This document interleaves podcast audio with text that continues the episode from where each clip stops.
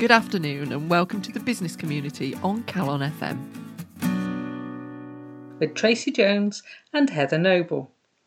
This week we couldn't get together to record a show, so we've pulled together a collection of our favourite reviews from the last few months for you. We'll be back next week with our usual show full of news, views, and reviews from the world of business, but in the meantime, enjoy the reviews. Our book review this week is inspired by our topical subject, and we thought we'd have a look around and see what books there were about retail.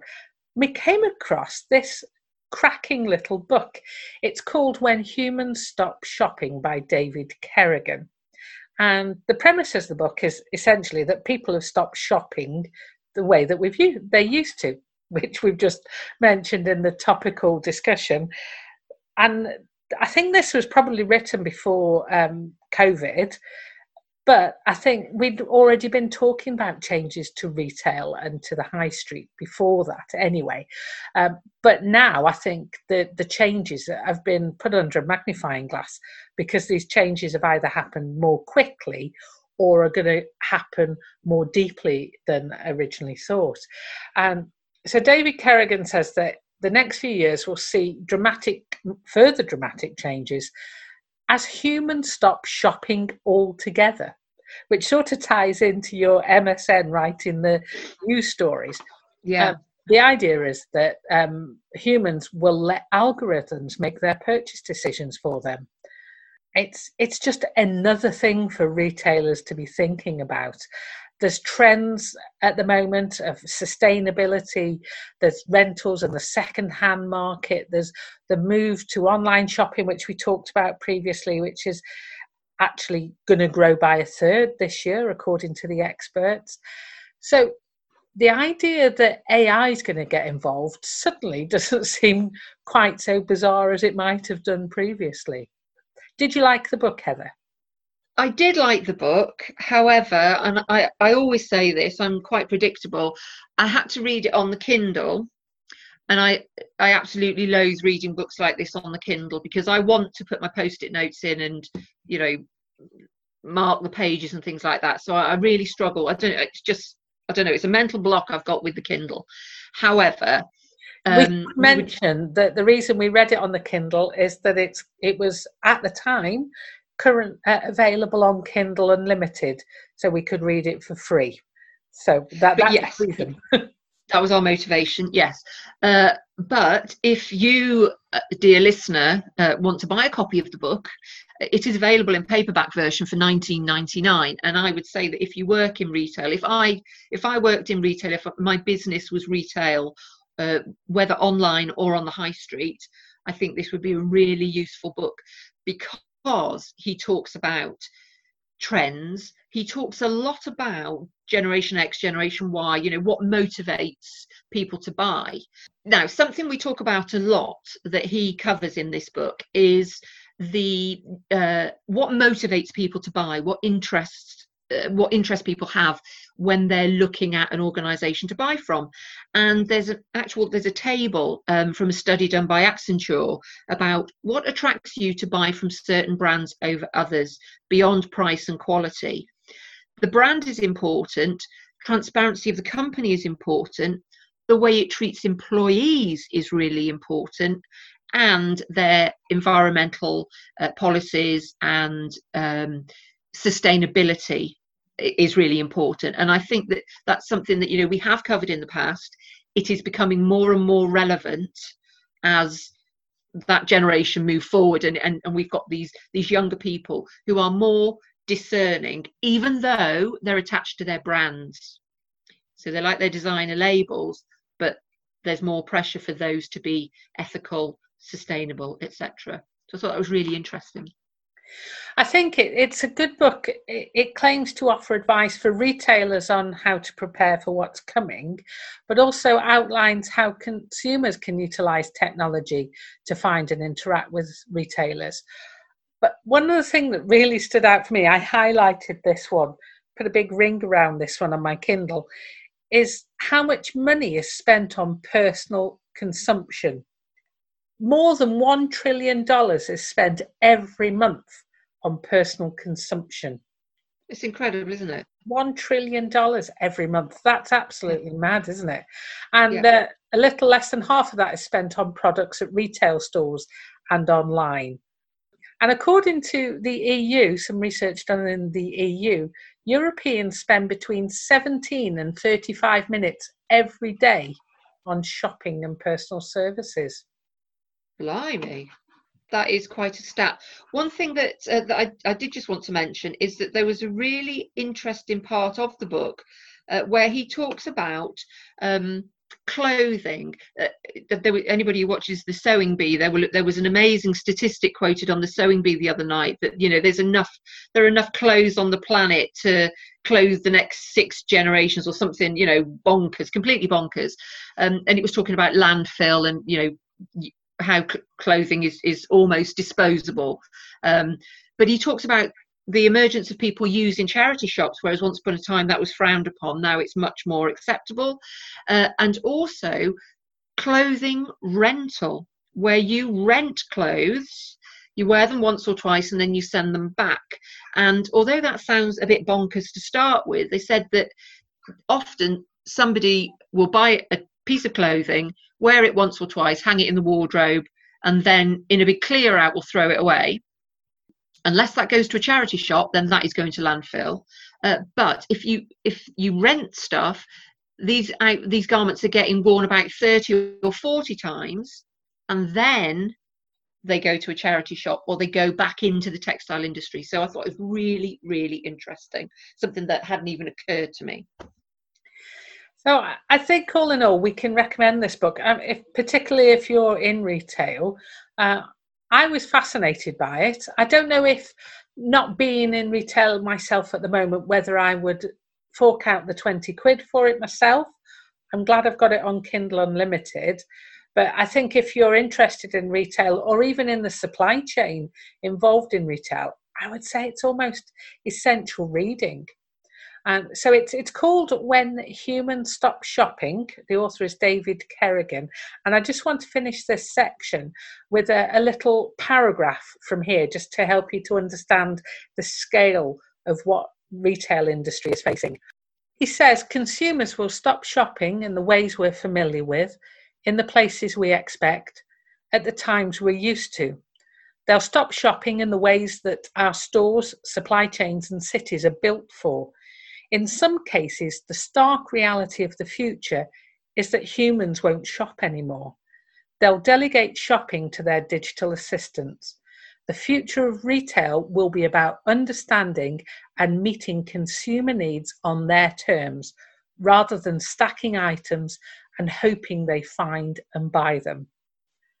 Now, if you needed any reason to buy this book and have a read, I think that paragraph pretty much sums it up. We'll put a link for that on our website, thebusiness.community. It, it's interesting, isn't it? Because at the moment, a- a lot of people are, you know, based at home, working at home.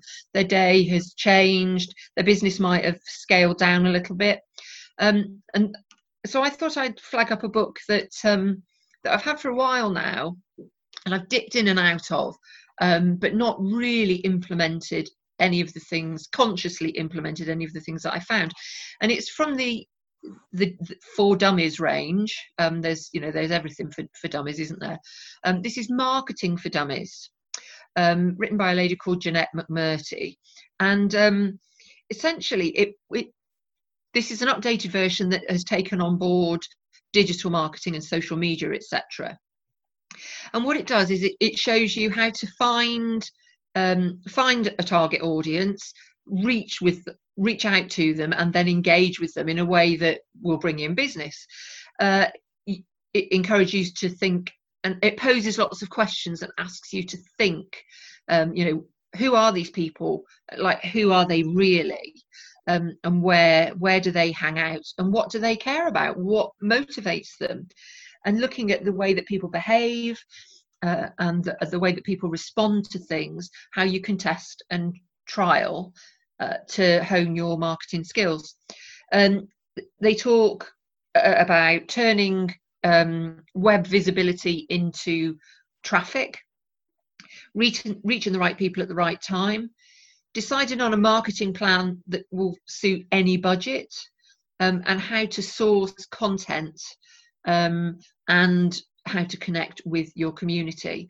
Um, it's, I mean, I quite like the dummies books because the the the layout is easy.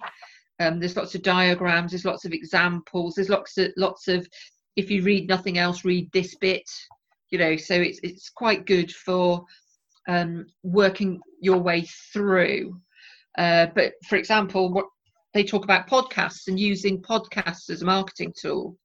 Um, and of course, you know, here we are um, making a radio show, which we now podcast, um, and and use that, you know, to promote ourselves in our own uh, working lives. So things that you might not, you might think, oh, I could never do that. They explain them quite simply and uh, encourage you to, to give it a go. So uh, that's my that's my discovery for this week. It's Marketing for Dummies by Jeanette McMurtry. Have you got the hard copy of that, Heather? I have, yes, I have.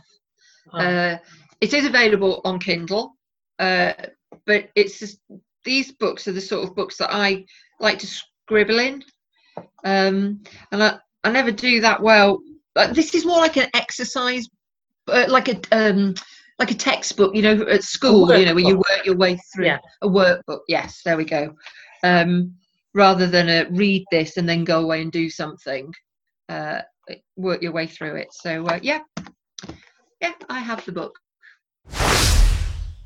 You're listening to the business community on Calon FM, and in our discovery section this week, we've done something that we've been um, we've started to become quite fond of, which is reviewing the same thing, the same book, two perspectives on the same um, the same material, and we've done it again. And this week we've chosen a book for you that is all about the topical discussion that we've been focusing on, which is side hustles. And it might not surprise you to know that the title of the book is Side Hustle, written by a guy called Chris Guillebeau. I'm reliably informed by my co presenter. Is that right, Tracy? Well, I had to watch a few videos to try and get the pronunciation right. It, it looks like it should be pronounced differently.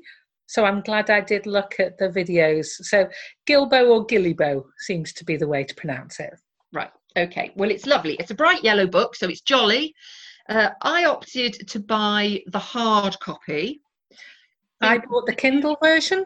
Right. Okay. And I think that's that's frequently frequently happens with the two of us. I'm much more attached to owning the. It must be my insecurity, owning the hard copy of the book. Um, you, you're you're happier reading stuff on a Kindle, aren't you? No, no. I I think I can explain that one by saying I'm impatient. Ah, ah, okay. I wanted the book there and then. As soon as we decided we were going to review it, I wanted to start reading it. Right. Okay. Well, I have to admit, as soon as mine arrived, I, I felt the same way. As a book, I love it. I, I, I think it's it's great. Um, the official title is Side Hustle: Build a Side Business and Make Extra Money Without Quitting Your Day Job. This guy's also written a book called The $100 Startup, so I think he knows his stuff. But the way that the book is written, um, for somebody who likes instant gratification, basically it's not just an index it, it, he's got a list of the contents and then he says there's a 27 day plan and these are the things that we're going to look at at each of the 27 days so having just read those first few pages i think i already know what i'm going to be doing do you uh, know what I liked? One of the first things that I highlighted in the Kindle is it said the guide is designed for the busy and impatient. well, that's the two of us coming, isn't it? we're both busy we're both impatient we both just want to know how to make how to make money but it, i think it's laid out beautifully what what were your first impressions tracy Yes, so the layout is good on the Kindle. Sometimes we, we find there's a, a, bit of a problem translating a good um, hard copy book to a Kindle, but I found the layout w- was just right. And yeah, I like the 27 day guide, and it's it's nicely laid out in there's bullet points there's sections marked off there's little summaries it's really easy to follow and it took me along uh, you know it, it isn't a story, but it led me along as if it was a story. I felt Mm. like I wanted to get to the end of it to find out. And some really good advice along the way. Nothing, it's not reinventing the wheel with any of this stuff. It's not stuff that you will have not heard somewhere else before. We've said this often about these sorts of books, haven't we? It's not a brand new idea, but it's just another way to get you to think about something and, and packaging it up in a way that gets you taking action, which is one of the main things that he says it's really important. The side hustle isn't just an idea, you've got to take action as well.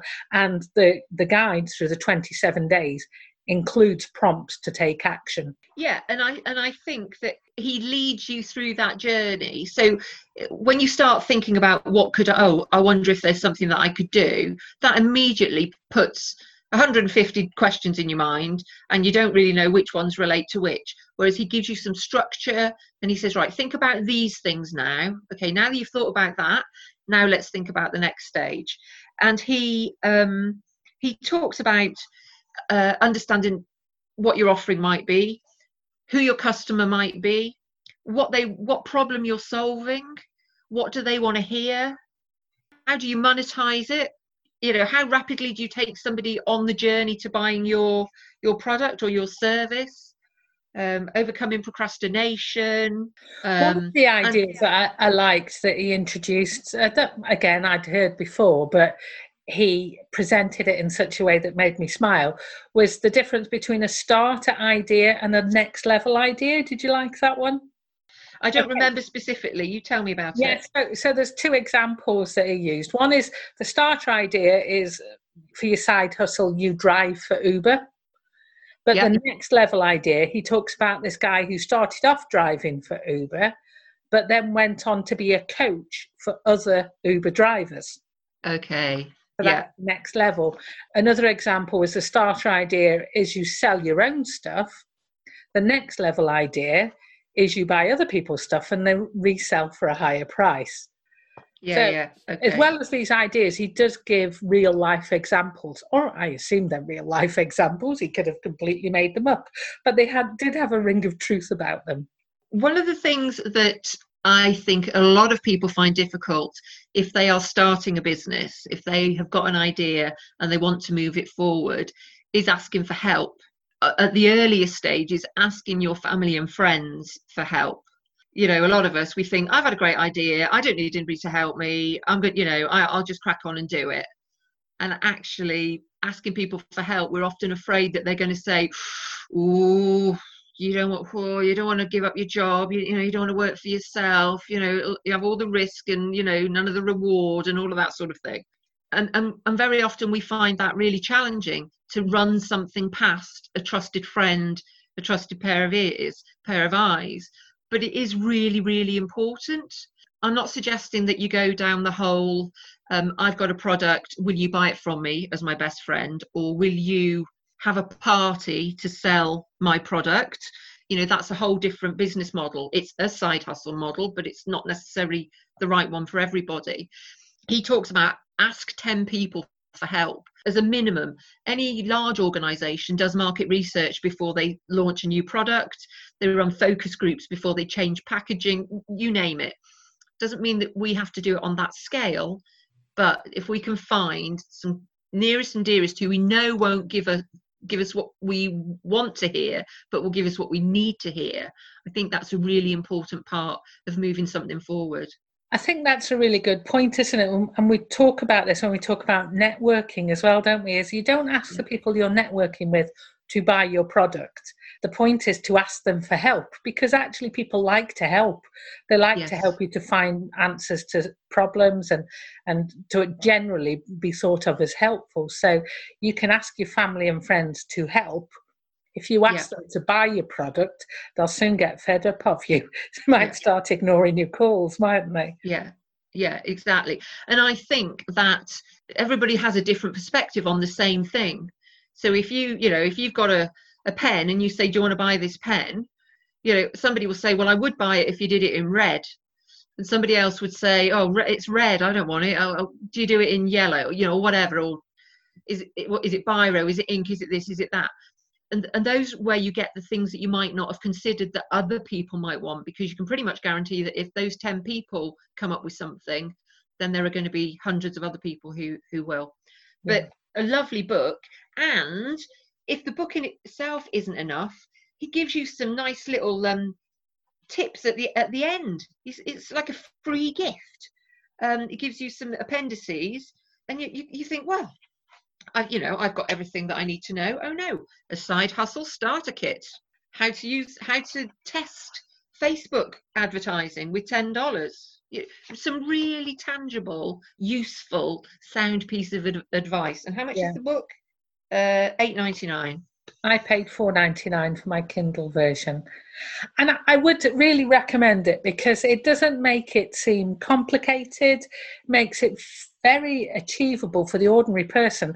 Just for example, a list of things that you need and what you don't need. So, the two things that you need are the right frame of mind and the willingness to act. And the things you don't need, you don't need much money, you don't need much time, you don't need a business degree or any kind of specialized education. In fact, I recall he said that sometimes that can get in the way. Um, you don't need employees, assistants, or business partners, and you don't need experience of starting a business. So the main thing is you have the right frame of mind and you're actually prepared to get up and do things. And I thought that the way he structured it into weeks and then into the days in those weeks, they were all quite achievable and not doing too much in one day either. It was broken down into nice little chunks. So if you are doing um, a full time job at the same time, you, you, know you're not going to be overwhelmed as we talked about previously of, um, and compromising your main job. So that is Side Hustle by Chris Guillebeau, uh, published by Pan, and um, it's got a nice picture of a motorbike and sidecar and the sidecar is um, full of sacks of dollars. Uh, so the front cover, it's bright yellow. I think we would both say we recommend it. Yeah, very much so. Okay, so I was caught by a headline in The Guardian last weekend. Um, it said, Improve your relationships with advice from counter terrorism experts. Oops. Okay, so I, I, I read on a little further, and it's talking about a book. Now, this book is written by um, a couple of people who specialize in communication and cooperation with criminal suspects. But the point of the book is to say that their methods work at home and, more to the point for this show, at work too. So the book is called Rapport The Four Ways to Read People by Laurence and Emily Alison. Just so happens Ooh. that I also found out that they live in North Wales as well. So equally valid for a business show based in North Wales. Emily is a behavioural advisor and clinical supervisor to organisations working with domestic violence. And Laurence, her husband, is a professor of psychology at the University of Liverpool and head of the Centre for Critical Incident Decision Making. Now that sounds mm. serious, doesn't it? And the book reframes the advice that they've been sharing with the police and with security forces for 20 odd years. They're making it relevant to home and to work. And the, the key, they say, to counter terrorism is rapport i.e., forming a connection, one built on empathy, where the power balance is shared. And that is apparently the key to not only getting terrorists to talk, but also teenagers. oh, crikey. and, and I imagine then difficult employees as well. So they say, they went on to say that Hollywood films are misleading. The interrogation scenes invariably have threats, coercion, or tricking a prisoner into giving something away that they didn't intend to. And Alison says that the, the sorry, Alison, the Alisons, there, there are two of them, um, they say that torture and coercion are wholly ineffective. Establishing rapport is not only the bedrock of successful relationships, but also provides the best path to securing information from difficult people. So Laurence said, if someone has information and you want it, it's up to them to decide whether to give it to you or not. They have got the power. So this means that the interrogator needs to be humble, even submissive. and then they take a back seat, relinquish the reins, and they're far, far more likely to get those people to talk. And he said that the reason some interrogators find that hard is purely down to their ego. Ooh. If you're being strategic and tactical, why should that threaten your ego? It's a very good point, isn't it? And in the book, they go on to explain some some more details. I think it's well worth a read. They talk about the acronym called HEAR: honesty, always tell the truth, empathy. Imagine how it was when you were a teenager, or how you might feel if you were a terrorist or the difficult. Imagine. Imagine that. Um, autonomy, respect the right of others uh, in their to have their um, say in the conversation, and also reflection, feedback, the essence of what's been said to you as you're hearing it, and get to give the other person um, opportunity to clarify their position. And it, it, sounds like there's so much information in this book that it's a must-have if you're certainly if you're a negotiator or if you're dealing with with people in any way, or if you've got a teenager, to be honest. Let, let's. That's why you're interested. You've yes, got two. absolutely. So, key to their approach is recognizing what sort of communicator you're dealing with. And then they go on to describe people as being split into four animal types. I won't go into the detail now, but they they talk about every interaction having these four different styles based around the lion, the mouse, the Tyrannosaurus Rex, and the monkey. It sounds absolutely fascinating.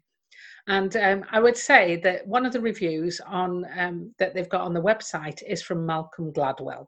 So I don't think oh.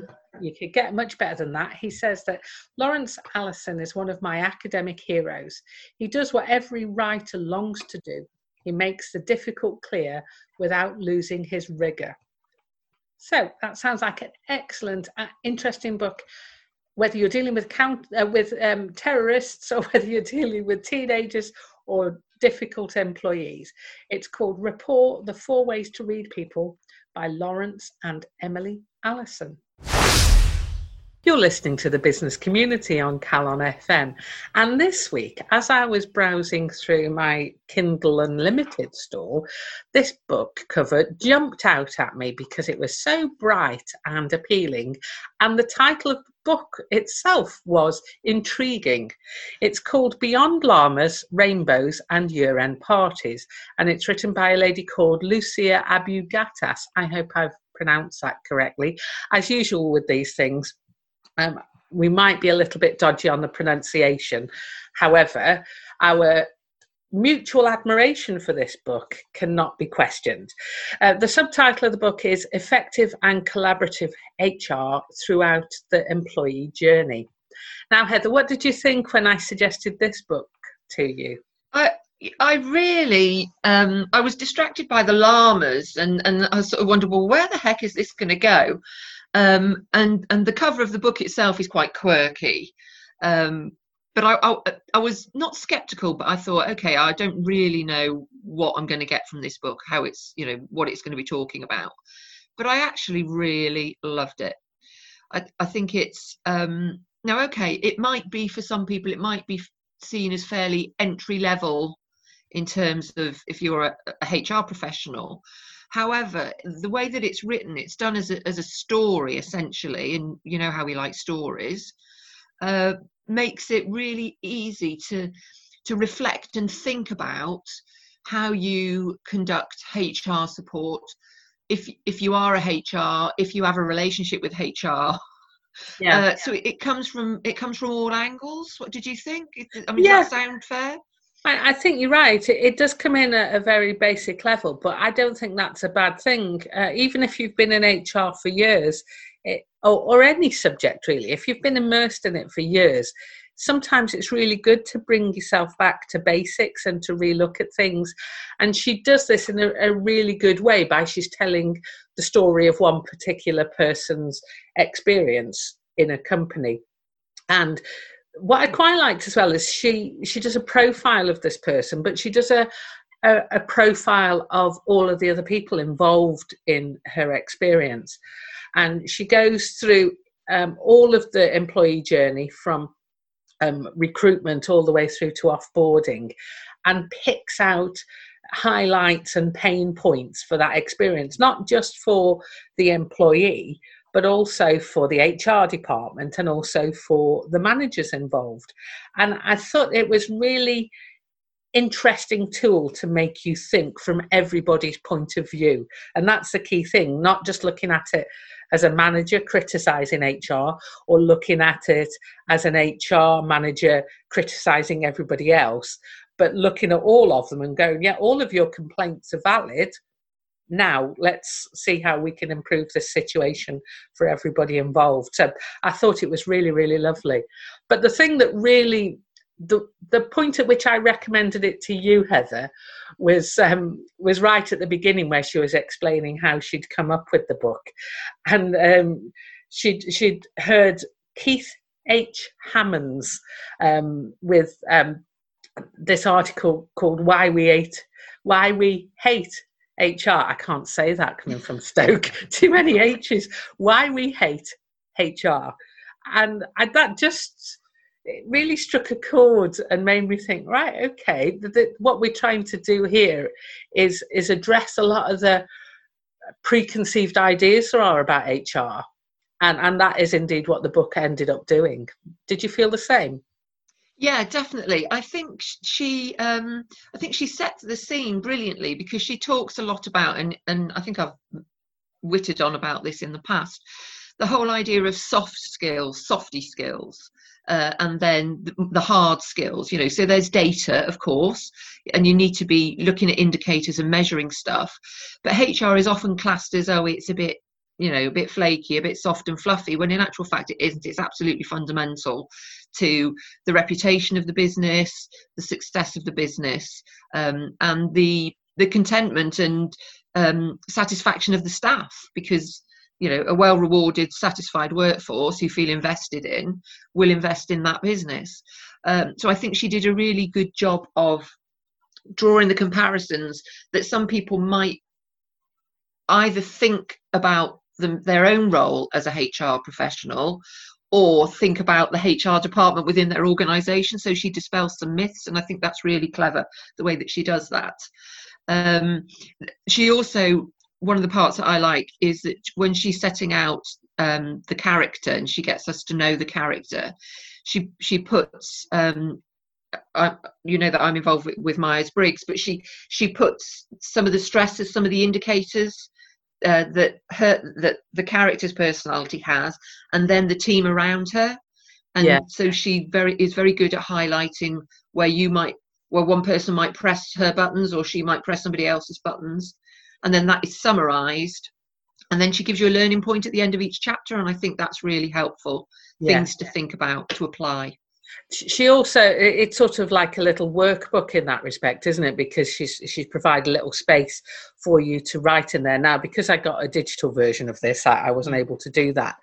But i thought those reflective exercises at the end were, were really valuable particularly when she was talking about the experience of um, managers. And uh, I, I, personally reflected on this um, exceptional managers and good managers and bad managers. And, and she was sort of saying that exceptional managers were a bit like unicorns. And uh, I was reflecting back on my own experiences through life. And um, she she gave the traits of exceptional managers with four main characteristics. They were fair and respectful. They listened and cared for me on a professional and personal level level. They shared their knowledge and they trusted me completely to do my work. Now isn't that lovely to have a manager that's like that?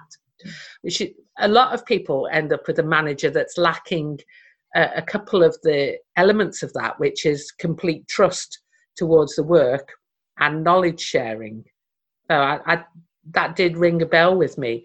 And then a bad manager, she described as having four main traits misalignment between the walk and the talk. Don't we just hate that? Yeah. Roller coaster moods. One day they love you, the other day they hate you. They micromanaged and they bullied people. And I, I think we can all think of managers in the past that we've experienced a mixture of all of those. And I think that personally, that reflection was the most useful for me through that book, together with um, highlighting the fact that there were pain points for different groups, and so you you learn to empathise with the right. You know, it, it's easy for you to sit there and go, well.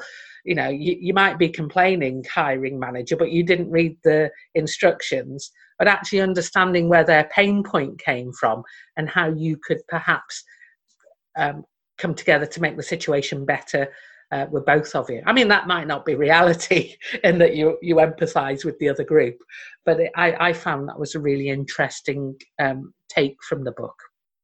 Yeah, I mean, I'm not a HR um, professional. Uh, I have a friend who is, and I have bought a copy of this book for her because I think that she probably won't learn anything from it, but it might have some mechanisms and some reminders in there that she can utilize when she's working with her clients.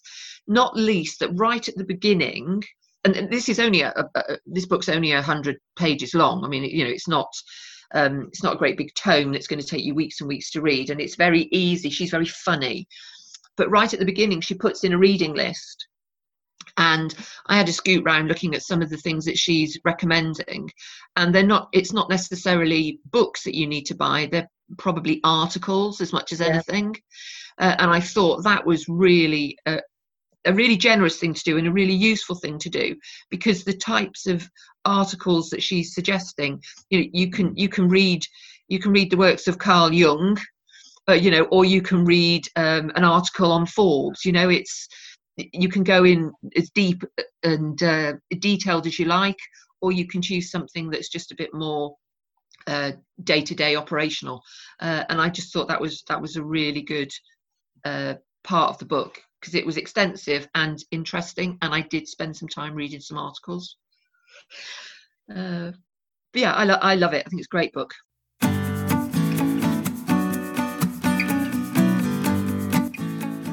You've been listening to The Business Community with me, Heather Noble. And me, Tracy Jones. Join us next week for more news, views, and reviews from the world of business.